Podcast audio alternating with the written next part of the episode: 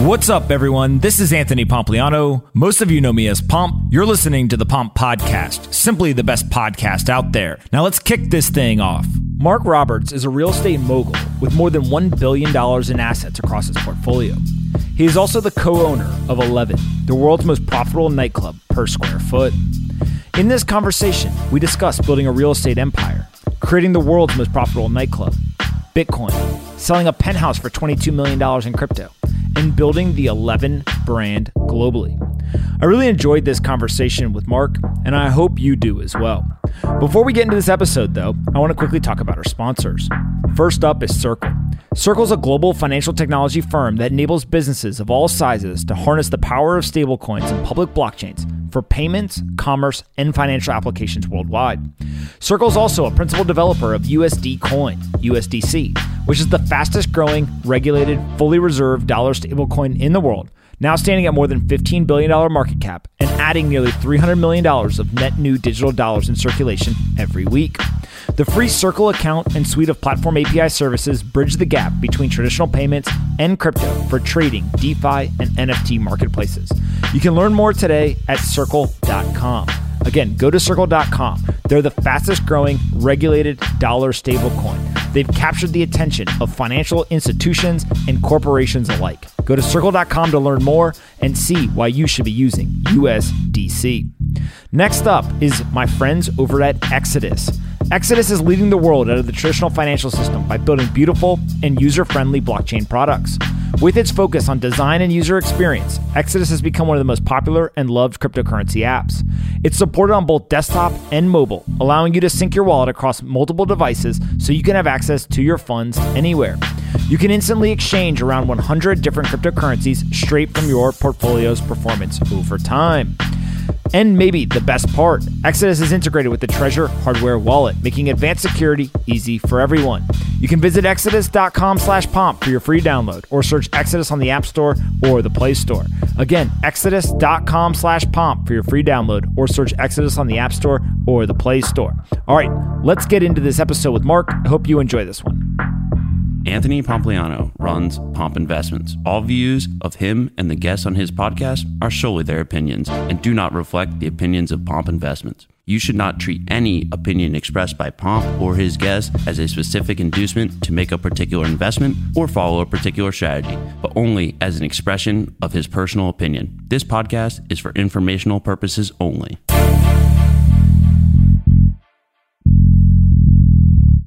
All right, guys, bang, bang. I'm here with a legend, absolute legend of uh, South Florida, really the whole world. But what's going on, man? How are you, Marc? Everything's great. Thanks a lot for having me.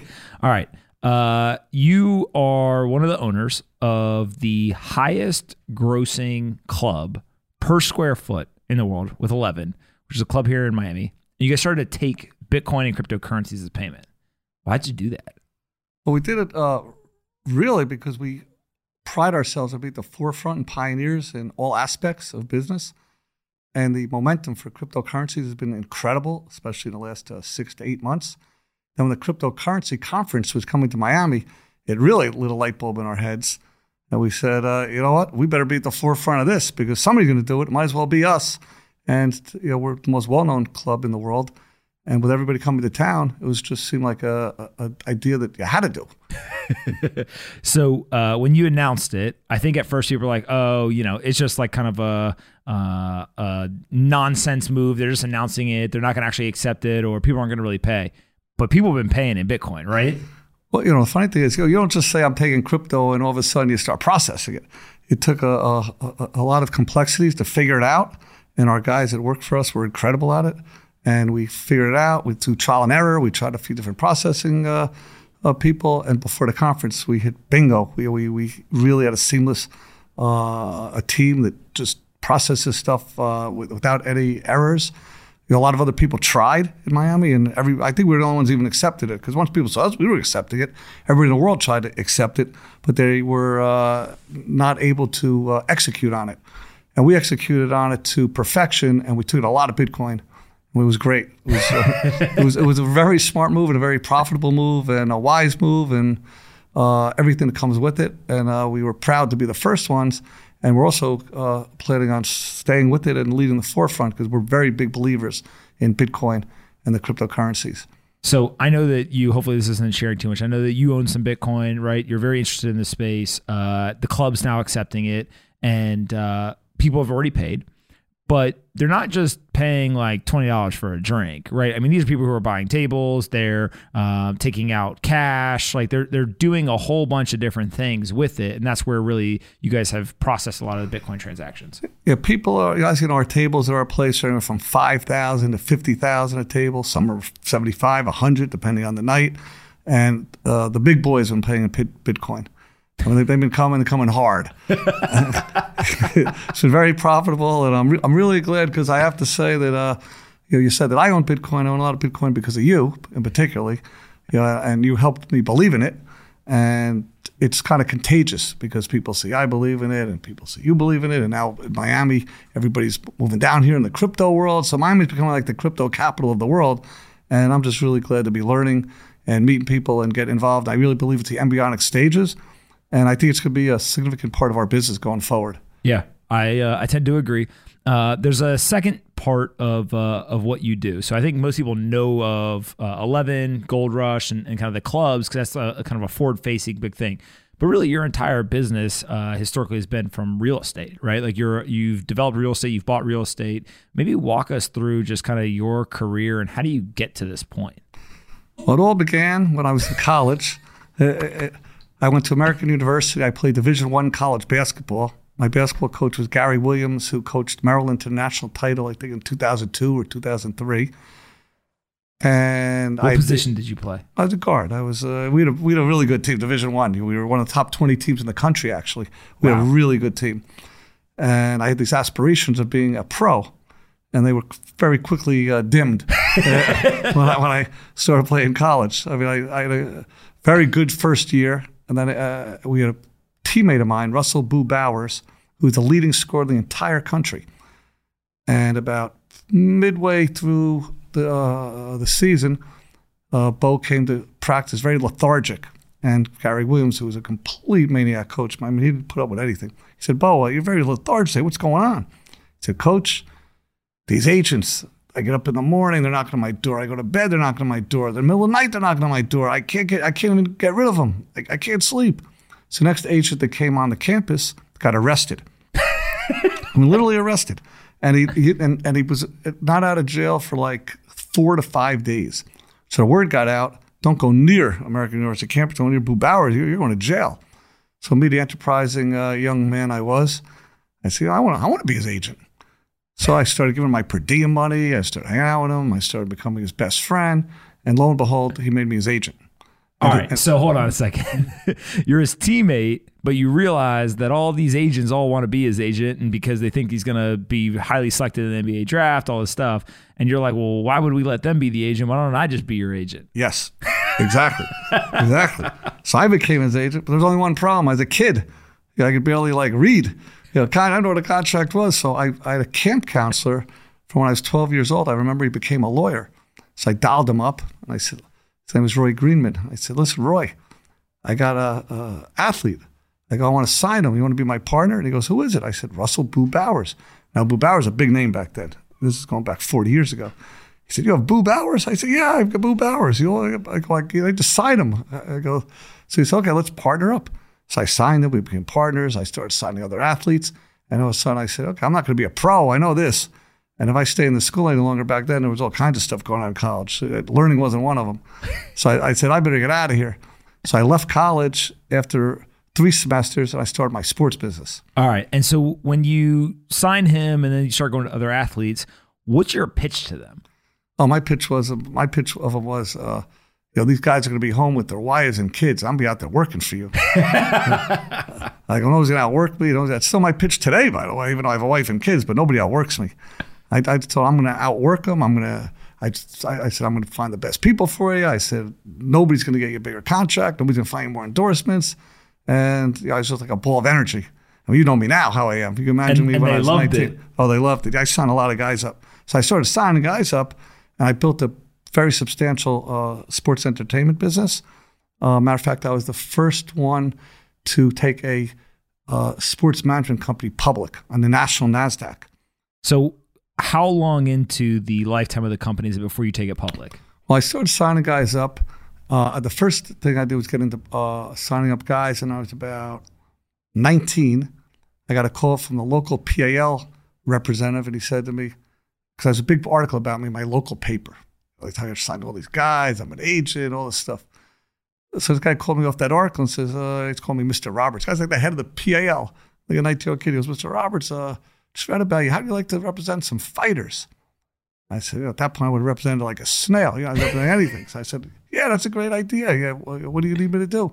He says, meet me at the gym. He gave me an address in Plainfield, New Jersey. He goes, we have three state champions and a couple more national champions. When you, you know, come manage them. I said, okay, let me go look at them. So I went down to a sweaty gym in Plainfield, New Jersey. There's these animals working out like beasts. So I, I go, which are the three best here? He goes, they're right over there. He says, there's national champ, national champ, national champ. So okay, I'll take all three. He said, okay. We, we, and he brought the trainer over. He goes, listen, here's the way it works. You got to put the trainer on a salary. You got to give the guys a little money each week. You got to get them fights, and uh, you'll build them up. I didn't know anything about boxing. So I said, okay, I'll take them. So I went, I said, okay, where am I going to get the money for all this? As a 19 year old kid. So I go to my lawyer partner that was agent. I said, how, how do he goes, well, there's a thing called a limited partnership. I said, I need about 60 grand with all this stuff to take me to like at least a year and a half before I start making these guys some money, I guess. He, said, well, you got to form a limited partnership. And I go, I, I, I understand what he's talking about. I said, listen, how much money do I have to raise? He goes, well, I said, let's do like six units at 50,000 each. Okay. I said, okay. So I went out and I begged, borrowed. I was out. I was literally called every friend I ever met, talked to their dads, their uncles, their aunts, everybody, and I, and I raised the money in a limited partnership. That was my first big raise. All right, so you did six units at 50k, and now you got you know three hundred thousand dollars. And what do you do with it? I, I housed the guys, I fed the guys, I put the trader on retainer, uh, you know, salary, built a little bit of a gym, and then I went out to try to find a fight. So I remember I called up Bob Lee, the, uh, uh, uh, well, first off, I just called all over the world to get these guys fights. I couldn't get a fight to save my life for these guys. I, I called every promoter there was in the, in, in the world. So I finally got the guy, my one guy, Albert Steele Mills. He was a national champ. I got him a fight in Hartford, Connecticut. He, he was fighting on a card with this guy, Marlon Starling, who was a big, big draw at the time we drove up to Hartford. I brought my partner. He brought his two partners. The three of us going up there. Our first fight. It's a four round fight. My guy gets in there. He knocks the guy from ring post to ring post to ring post to ring post. We're going, yeah, I can't believe we're going to have our first victory. There's 15,000 people in the stadium because Marlon Strong is a big draw. The decision comes in. My guy lost. Go, How the heck did that happen? So I started explaining to me the facts of life of boxing. Because you can't fight a guy in his hometown. You got to knock him out. Well, nobody told me that. so that. So on the way home, I say, you know what? I'm going to start promoting my own fights in our hometown if that's the way this game works. So I started promoting fights in, in Plainfield, New Jersey, which is right by where I grew up. And the first fight, I was pulling up the chairs, I was doing the posters, I was doing this, I was doing that, the matchmaking. I didn't know what the heck I was doing. And, and two days before the fight, there was like no sales. Mean, literally no sales. I was like freaking because all the money was going to be gone. So I said, uh, what the heck am I going to do? I didn't know what to do. All of a sudden, sales started picking up and picking up and picking up. The fight sold out, 3,000 people, packed arena, packed house. What happened was I was in Plainfield, Jersey, was a little bit of a uh, urban area. And the day before the fight, two days before the fight was when the welfare checks came out. Mm. And everybody got the money. Everybody started buying tickets. I didn't even know it was just luck of the draw of the real draw. I sold the place out. A very successful show. I was the youngest person ever to promote a professional boxing match. And hold that distinction to today. I started promoting more boxing matches. I met Emanuel Steward, who was number one boxing trainer of all time. Then I got involved with Tommy Hearns with him and started doing stuff with Tommy. And I started managing other athletes. And then, and, uh, then I signed the 1988 U.S. Olympic team. I got Ray Mercer, the gold medal champion I managed him to the heavyweight title. My first heavyweight champion knocked out Tommy Morrison in a brutal knockout. it was just a crazy brutal knockout. And that then I started. Uh, I, then I we took that company public. uh, through the number one company on Wall Street at the time called DH Blair, National Nasdaq. Built that company up. That company sold for uh, a lot. Everybody made a lot of money, a lot of money. That seems to be a recurring theme when you uh, are involved in a business. Everyone makes a lot of money. Yeah, that's the idea. That's definitely the idea. And then I, then a couple of years later, I took another sports management company public, and we did football, basketball, NASCAR.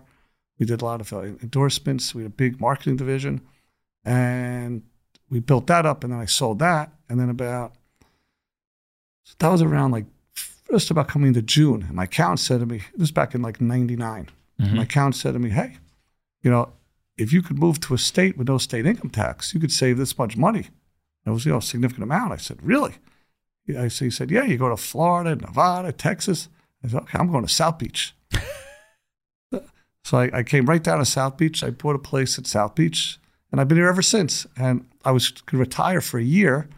And what I did is I used to go around to um, new construction jobs and give deposits on units. This was Miami was just starting to get really booming with the with the high rises. And I bought about maybe hundred condos, and I started making a lot of money just on. Because you were just buying the units and then renting them So, no, no, I just bought the I bought the units pre-construction, mm-hmm. gave a deposit, then the developers did all the work, and then when they were built, you just flip them. And I Got it. So you just resell them. I just resold them. It did very well. Then I started getting into the condo conversion business. We converted about 20,000 condos uh, throughout uh, Florida and Vegas and Arizona. From 2003 to 2008, we did very, very well. Uh, we were doing like 500 closings a month. It was crazy. And what do you do when you convert them? You buy a, uh, it's like you buy a rental building, garden apartment or a high rise. We did right here at the View at Brickell. You know, The View at Brickell right over here. It's right around the corner that we we uh, put that high rise. Uh, we converted like 355 units there. We do is you buy a rental building, you basically put some little paint down, paint the walls a little bit. When the garden apartments, you, you paint the parking space a little uh, white stripes. You put two banks in each room and just put them for sale. And Got it. So you and- and- basically buy the building, you spruce them up, and then you and, resell then, and, and you convert them into condos. You got to go condo docs. You take the rentals, convert them into condos. And now you're selling apartments as condos.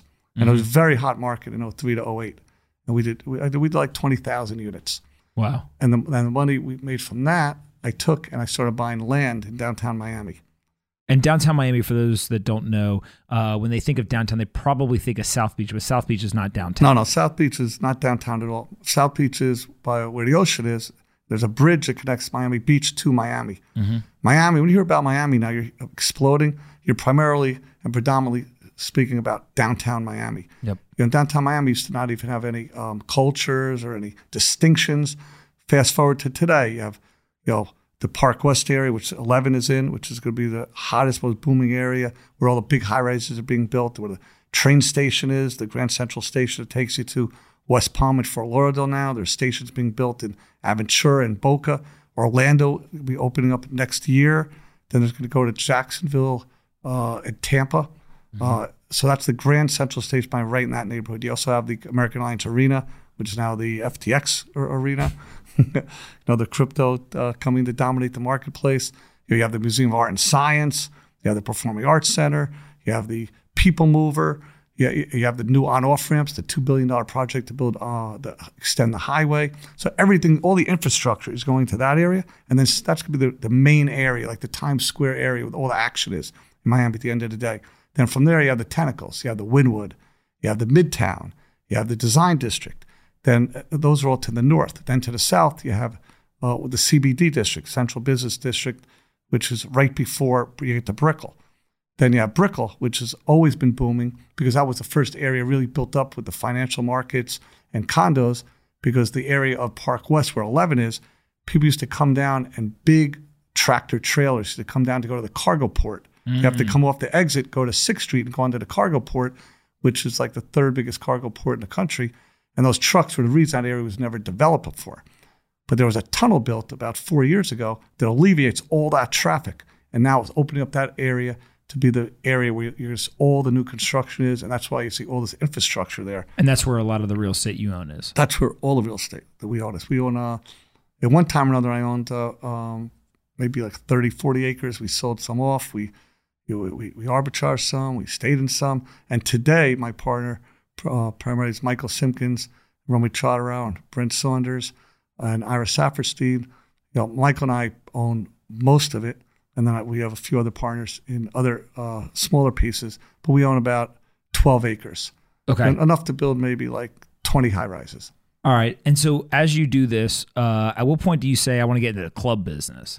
Because I think that this story is fascinating in terms of as you're buying up the land. I don't think cl- the club business was necessarily uh, something that No, no, had in the club business was never, never in my mindset. There was a club in the middle of the whole assemblage because I did all the acquisitions for Miami World Center. Uh, I was a co-founder of that with Art Falcone, and then in uh, 2012 I started assembling the rest of the area, which is uh, contiguous to Miami World Center, but right off the highway, with Michael Simpkins and, and his family. Um, and I was going down the street one day with uh, one of my friends, and he points to the club. There was a strip club there called Gold Rush. We renamed a cl- uh, a club that we have up on 77th and Biscayne Gold Rush, but this was Gold Rush. This was The their- original. the original Gold Rush since '92. This was an outright down and dirty, dingy, gum on the floor. You, know, you wouldn't even walk in kind of place. You know, you'd, you'd have to shower for a week after you had it. So, but it was open 24 hours. Mhm. And my friend says, "What's with that? It's, it's the only thing I don't know in the neighborhood." I said, "Ah, I'll never sell. It's, it's 24 hours. It's, it's, guys is never selling." So that night I went, "Well, you know, who says a guy will never sell? Let me go see if this guy will ever sell that place." Because I just wanted for the real estate. Yep. I didn't realize, I really didn't realize what was coming down the pike. So I did my thing. I always buy everything. I, I always bought in the neighborhood with a, with what we called a beard. I don't go in myself because they see my name. They start hearing bells, whistles, and think they hit the lottery. So I always get a, a beard, another person, to go in and, and, and buy something. So I called up a buddy of mine and said, yeah, you're going to be my beard. Go in, call the uh, CFO of the company, see what the story is. Just happened to catch when the owner of the place was uh, he was in a hospital and he was ill and it wasn't good. It wasn't looking good for him for the future. Let's just put it that way. Um, uh, so I, we did what we do best. We penetrated him. We uh, you know got him to the table, and I got him under contract. I got him under contract for you know a steal of a price for me because I was looking at real estate. Other people in the, in the club business, um, it turns out this guy was like an icon. He had 90 strip clubs. This guy, Wow. and Every every the kingpin of strip clubs Oh, yeah. in uh, South Florida. yeah, this guy, this guy's the kind of guy at so many clubs, he would say to the manager, listen, give me an envelope this much a week, you keep the rest. You know, Wow. You know, this is going back to old school. He was Yep. in like the 70s, the 80s, the 90s. You know, they, this guy was really old school.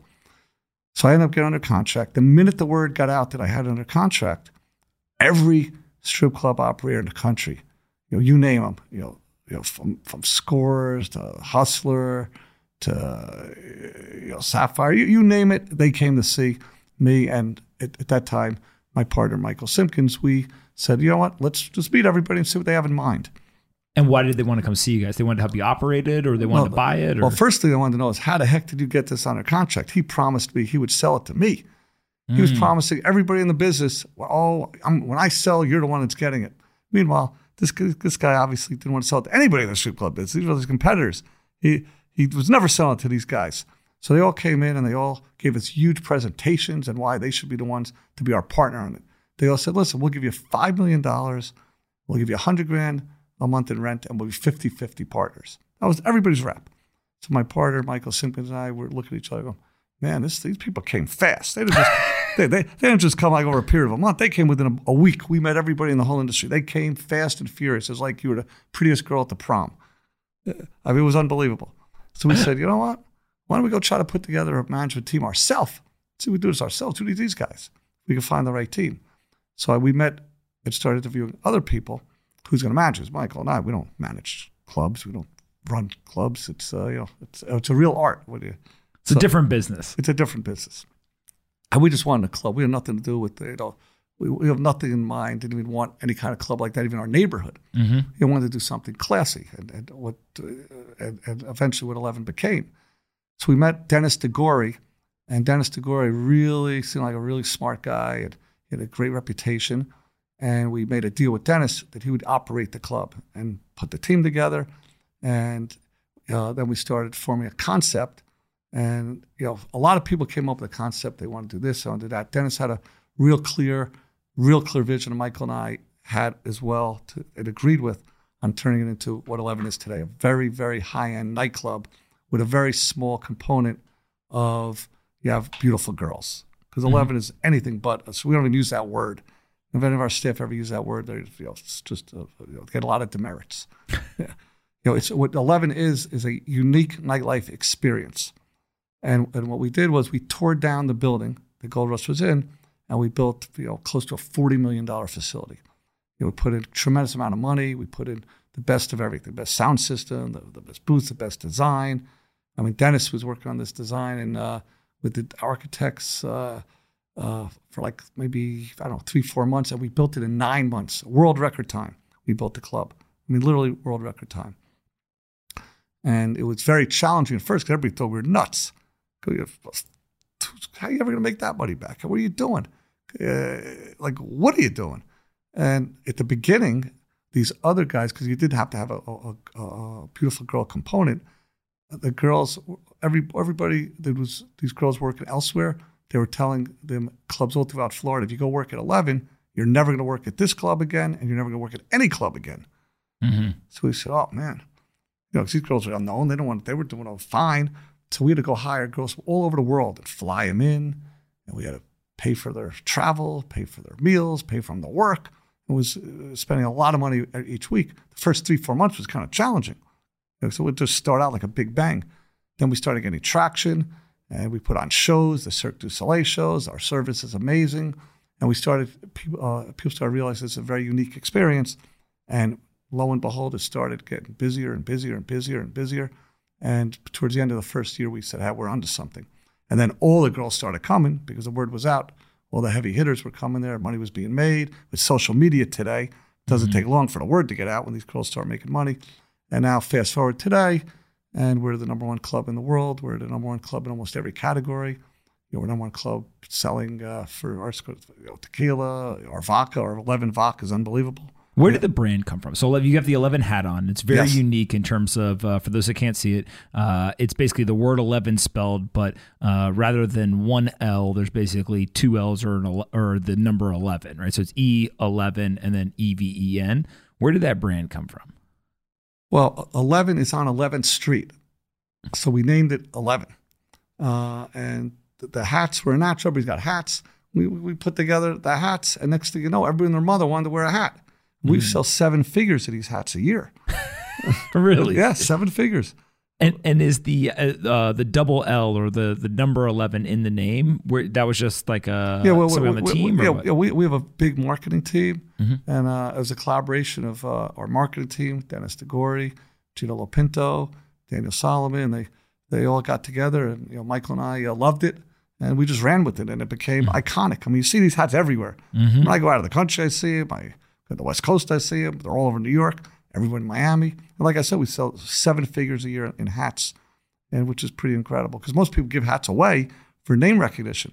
We yep. sell these hats for fifty dollars a hat, and then we have another hat that lights up, and we sell that for hundred dollars a hat. and we can't keep them in stock. Marc Roberts, the hat salesman of the year. we try. Well, what's fascinating about the brand is obviously you've built this club, right? It is uh, incredible from a financial performance standpoint. It's literally the highest grossing uh, club in the world per square foot. Uh, and as you just described the story, it was a real estate uh, kind of play and, and, you were really focused on real estate and then you guys kind of backed into uh, the club business. You guys now have two clubs right between 11 and gold rush? Yeah well, well uh, uh gold rush is more of a protective measure because okay. there's only two licenses uh, to, um, in, in, downtown miami. So we are kind of protecting ourselves uh, by we wanted to own both we like monopolies. And gold rush has really taken off because mm-hmm. it's an alternative. It's nothing like 11 at all but people love Gold Rush. They love going there. They have a great time there. It's a different vibe. So it's a complementary because people can't go to 11 every night, even though some people do. So, I mean, both places not going to doing fantastic. But 11 is the catalyst that uh, drives Is 11 open 24 7? 24 7. It never closes. That's unique, right? Well, that's very unique. Yes. very unique. So, how does that operate if you're open 24 7? You just have staff that kind of comes through? Yeah, all the time. We have staff uh, three shifts a day. Yeah, and they just and rotate. They, they rotate. Yeah, they yeah, rotate, yeah. and We have uh, you know a lot of days between. What's good about it is it's open, but it gives us a lot of time to clean up. The Mhm. place looks spotless every day. We keep it spotless, so uh, we you know we keep all the workers working. It keeps everybody happy. Yeah, yeah. And and so the 11 brand now, you guys are branching out and you've got 11 residences. Uh, so maybe describe like the residence tower and kind of what you guys are doing there.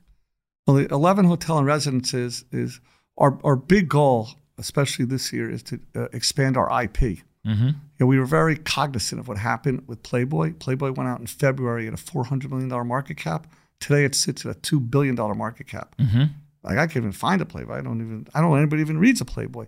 But they took the name and they were unbelievably successful at taking the IP and creating different verticals with it. So uh, we looked at it and we said, you know what? We could build a multi-billion dollar business off of our IP. Uh, 11 is the catalyst, the club. I mean, every- I mean, there's not anybody comes to town doesn't go there. Everybody wants to go there. There's 500 to 1,000 people a night trying to get in and clawing their way in. So we said, how do you take advantage of that? So the first thing we thought of is, you know, of course the hats, and then we started our own vodka, which uh, you know, uh, Nikki Simkins, who's my partner Michael's wife, is the CEO. So we've done a really good job, and Nikki's done an amazing job of getting it all over Florida. Our strategy with the vodka is let's dominate Florida first, put it everywhere we can, saturate Florida. Obviously, the only vodka we serve at the club, which alone is a huge business, and then we'll take it national. And we came out, you know, less than a year ago, and we're in uh, I don't know, almost a thousand places now. It's doing amazing. Uh, Southern Wine and Spirits, who distributes it, is uh, you know on board to you know help us expand because they see how successful it is. So check that box. And that's That- 11 vodka. 11 vodka. And we won the double gold award at the San Francisco Tasting Contest about two, three months ago, which is the leading uh, uh, award that you could get in the field. Like every spirit strives to be a, a, double gold award. And we won it, which is incredible because it tastes so great. Yep. And, and everybody loves it. The taste. And by the way, it's made here in Miami. It's local. And uh, we've gotten some great local support from everybody. And it's I- so you know, I support everything local, and everybody here has been phenomenal supporting it and branching out into other counties. So now we have the vodka.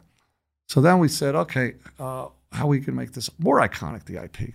So last year we we went, and we said, let's build an 11 hotel and residences, but it's got to be iconic. It's got to be the best of the best because 11 stands for the best. You know, if you're going to 11, you're going to get an amazing experience.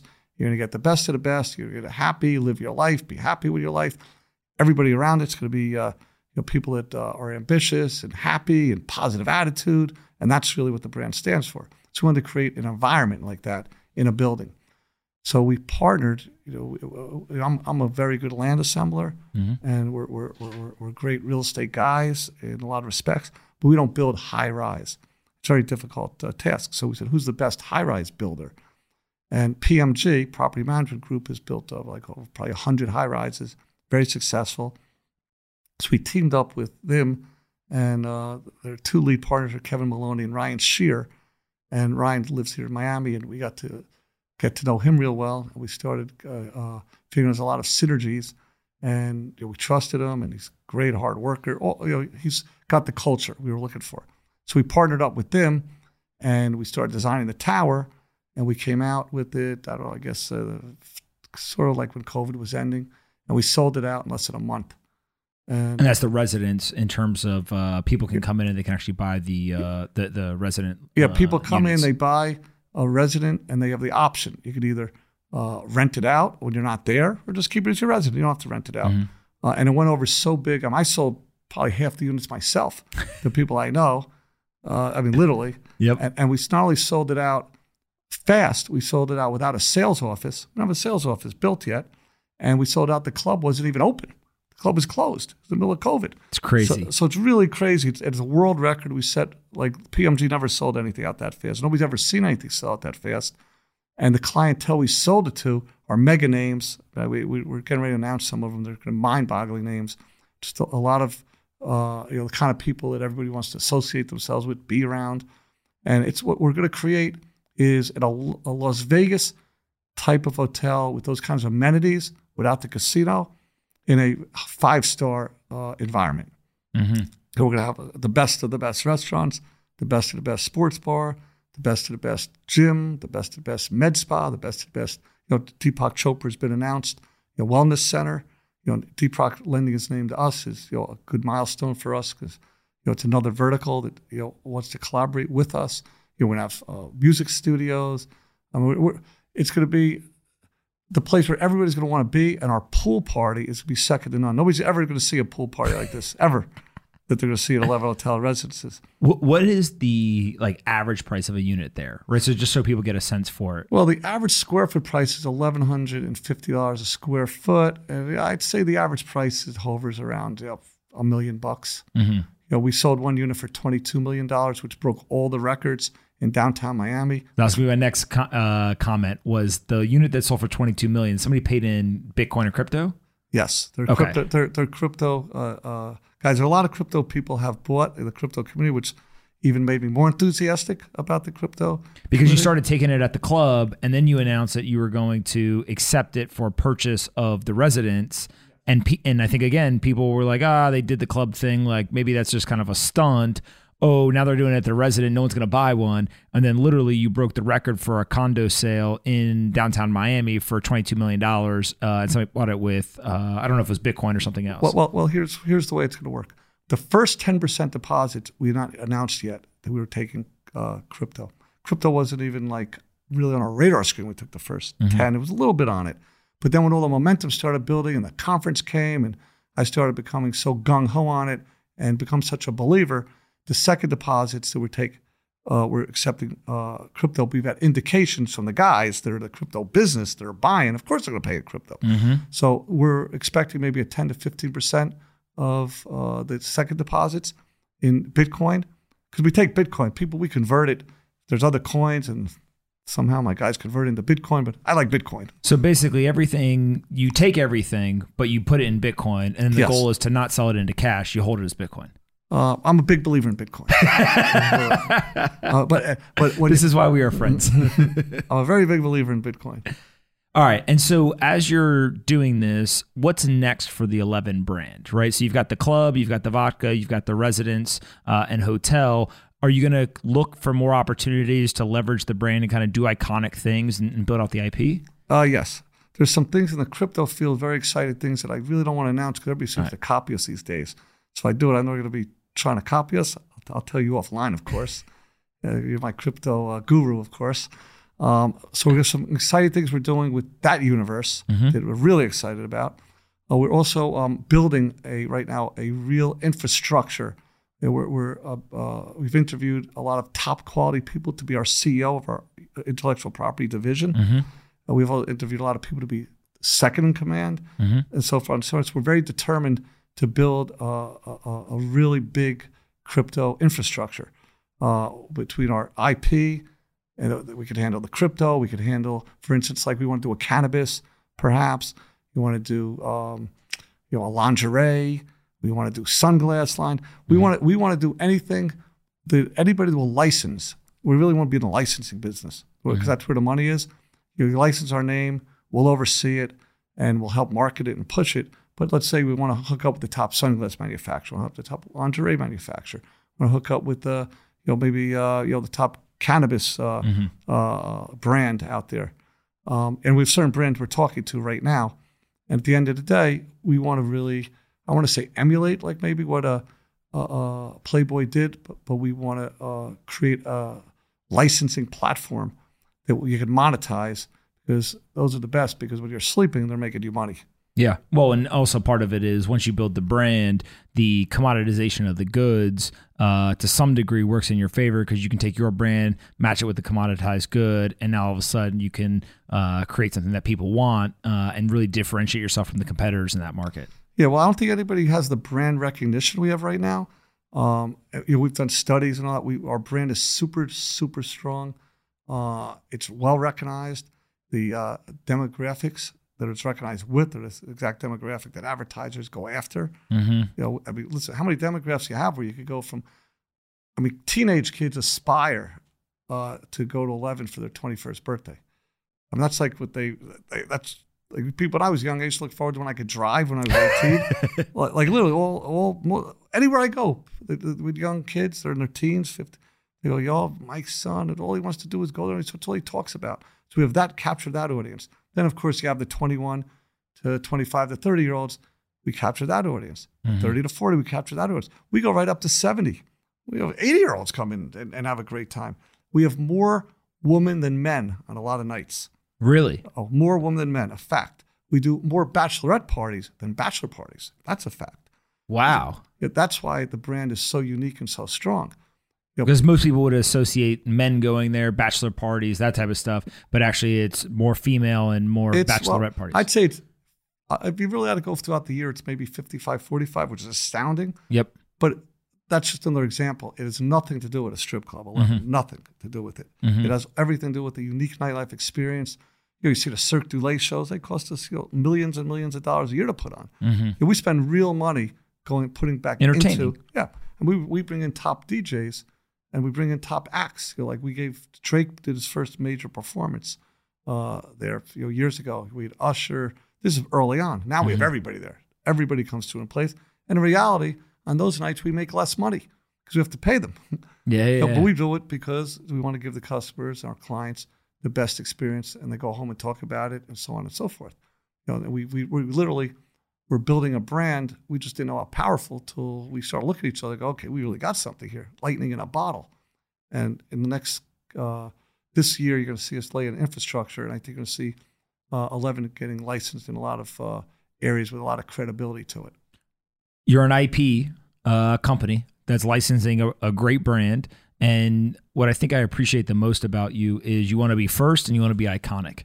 And being first in everything from accepting Bitcoin to you know other things that you guys do, uh, and then the iconic experience at the nightclub, the iconic hotel and residence, right? Like you, you keep using the same language over and over again, but that's what makes you guys stand out. That's what gives the brand kind of the legs that it stands on. Well, you know, if, if you go back, you know, my career, I only had one goal when I left college. I never wanted to have a boss. My only goal.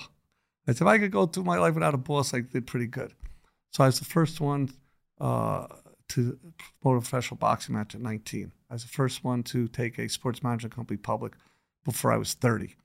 Uh, uh, And then when I got down here, you know, everybody said, nobody's ever bought all this, so many pre-construction. So I put that a little bit in the first bracket. Then we started doing condo conversions. We, we, we, we were among the 1st They really got into that. And and then when we, and then of course, you know, I was the first one to start assembling land, prime land in downtown Miami. It's going to be the best land in downtown Miami at the end of the day by co-founding Miami World Center and by uh, having the acreage we have left with my partners. And then, of course, the club, you know, I think was a manifestation of all that and putting everything first mover into that. And, you know, my, my uh, main partner, Michael Simkins and Dennis DeGori, we all are very aligned in what we do. You know, it's kind of like you always have to have, I've had bad partners. And on this one, I got very lucky I have great partners. And we're all aligned in what we're doing and building. And we first mover in everything we do because we do quick. When, when everybody's aligned, things could uh, work very quickly. You know, these big corporations, uh, it takes between the red tape. That's why uh, you know it could take them forever. That's why entrepreneurs will always win the day. So we like to fancy ourselves as uh, you know entrepreneurs, fast movers. You know, and you know we're well financed and we can move quickly, and that's I think going to win the day. I tend to think you're doing a great job. Uh, thank you. All right. Uh, I ask everyone three questions before we end, and then you get asked me one question to finish up. The first question is What's the most important book you think you've ever read? Robert's Rules. I knew you were going to say that. All right. What's Robert's Rules? That's a, it's a book I wrote back in 1998. Uh, it's a story behind that one too. You know, I, my buddy Roger King, who uh, King World Productions, he owned the Oprah Winfrey Show, Mhm. and I used to hang out with Roger a lot. And I came out my book, and my book is more of like rules, like my philosophies, my business philosophies, uh, teachings, and I had a huge publicity campaign going, like a half a million dollar publicity campaign in place by my publisher. I had the Oprah Winfrey Show back then. If you wanted the Oprah Winfrey Show, Game over. you were guaranteed to be a number one seller. Roger King on the Oprah Winfrey Show. He had me set up there. I was going to be the, I wasn't not going to be the book of the day. I was going to be the book of the month. He had the whole thing lined up for me. I was in the uh, front of uh, Barnes and Noble, front of Borders. This whole thing was teed up like you wouldn't believe. Um, as you very well know, Well, the audience may not know this, but when you take a company public and have a public company, before you do a financing, okay, there's something called a quiet period. You're not allowed to talk about the, your company at all. You're not allowed to promote it. And just as luck would have it, because I did all these deals a year and a half before my book came out. You, know, this, you have to set all this up. You don't just want to snap your fingers. As luck would have it, I was doing a secondary offering simultaneously with my book launch. So, you know, I go on, uh, my book came out, I go on the Giants against the Green Bay Packers on a Sunday afternoon at 12 o'clock. I got interviewed right before the game by Donna Hanover Giuliani, Rudy Giuliani's wife at the time. Mhm. She started asking me about my book.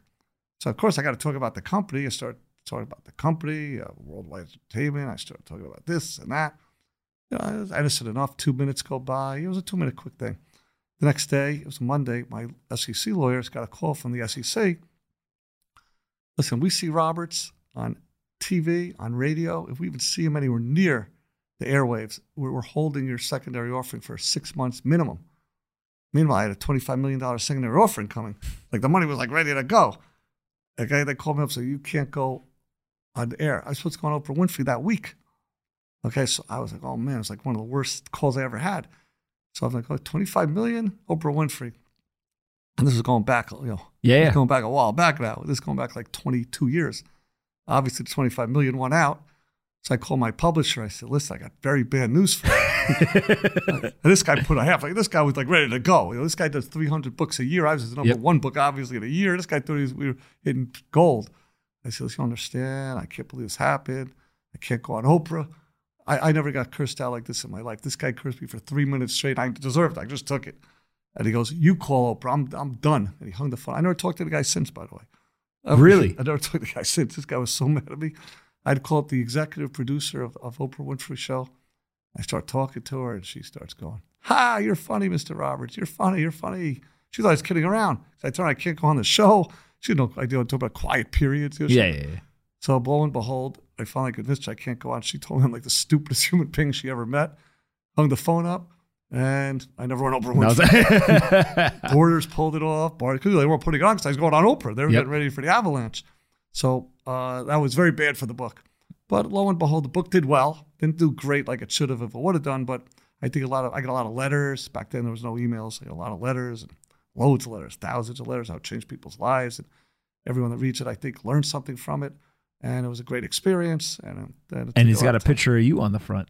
Yeah, yeah, yeah. I look younger today, and I did that back then. It's funny how that works. I love it. All right. Second question is sleep schedule. You and I will text at all hours of the day. It could be 6 a.m., noon, 8 p.m., 2 a.m. You're always on. What is your sleep schedule? Well, here's the, that's that's what happened. I was about 16, 17 years old. You know, this this was the day that changed my life. I, Okay. I had a big thing going on at night. It's like a Saturday night. I had a big thing going on at night, but I fell asleep. I played a lot. Of, I played a lot of basketball when I was a kid, like eight hours a day. I had a big basketball day. I went home. For some reason, I just fell asleep. So I woke up. I thought it was the morning. I thought I missed everything. I was panicked. I kept, I missed this part. I go, wow. Then I look at the clock. I only slept three hours. Okay, you know, you ever do that? You Yeah, go to yeah, bed yeah. and you Like feel like it's the morning. You know, you don't know where you're at. So I, I got in the shower, took a shower, and I was just fresh as a daisy. So I started saying to myself, you know, why don't I try doing this all the time? I'll be saving a lot of, you know, I'm to live a lot, many years. So I started teaching myself how to get up. So I started doing it three hours, three hours, three hours. So to this day, I only sleep like three hours a night. So I believe my, my motto is you'll sleep when you die. You do realize that that is insane. Well, people say that, but you know, it's. Uh, I mean, I I very rarely have gotten sick. I very uh, rarely have slowed me down, and I like to think it's been a big advantage for me because when other people are sleeping, I've been working. And literally, I know you are because I think uh, this morning you texted me at like 3 a.m. right? So, like, you literally you live this. I know you do. Uh, third question is aliens. Are you a believer or a non believer? Uh, I find it hard to believe there's aliens. You think But, no? but, but no, I think I find it hard. But you know what? I found it hard to believe a lot of things in life. I find a lot of things hard to believe these days. I never thought I'd see COVID. I never think I think I'd ever see what we've been through. I have I, I've never thought I'd see uh, the, the uh, uh, society where you want to defund police. You know, I, I, there's so much I believe in my lifetime I never see, but the older you get, the you, you, you The more you see. the more you see.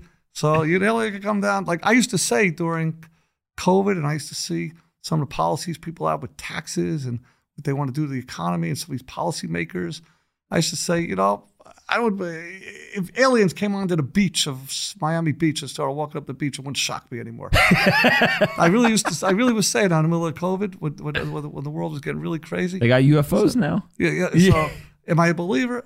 I find it hard to believe, but nothing shocks me anymore. I think that is a great way to uh, look at life is to be uh, skeptical yet understand that the world is a wild place and anything Yes. can happen. Yes. All right, you could ask me one question to finish up. What do you got for me? Yeah, where is Bitcoin going to be a year to 18 months from now? Oh, I have no clue. Um, higher than it is today.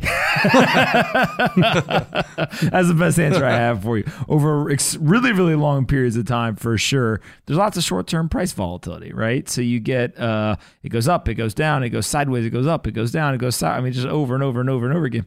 But I think when you look, the longer the timeline, the easier it is to say it's going to go up because of the structure of it, the, the kind of market structure.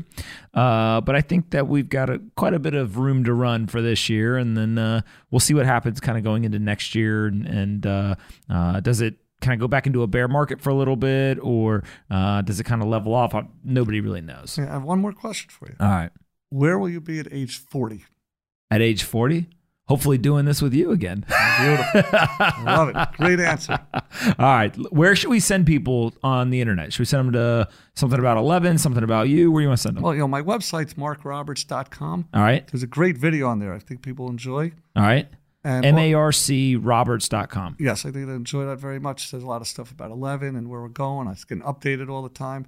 But I think everybody uh, that uh, could afford it would be very wise to uh, buy in the 11 hotel and residences. The, we're sold out of this one, but you know we're we're, we're going to be uh, hopefully uh, in the future having a lot of opportunity for people to jump on the 11 bandwagon and embrace the IP, live it, and uh, we look forward to seeing you at the club very soon. I'm a believer. Keep going. All right. We'll do this again in the future. Uh, thanks. Look forward to it.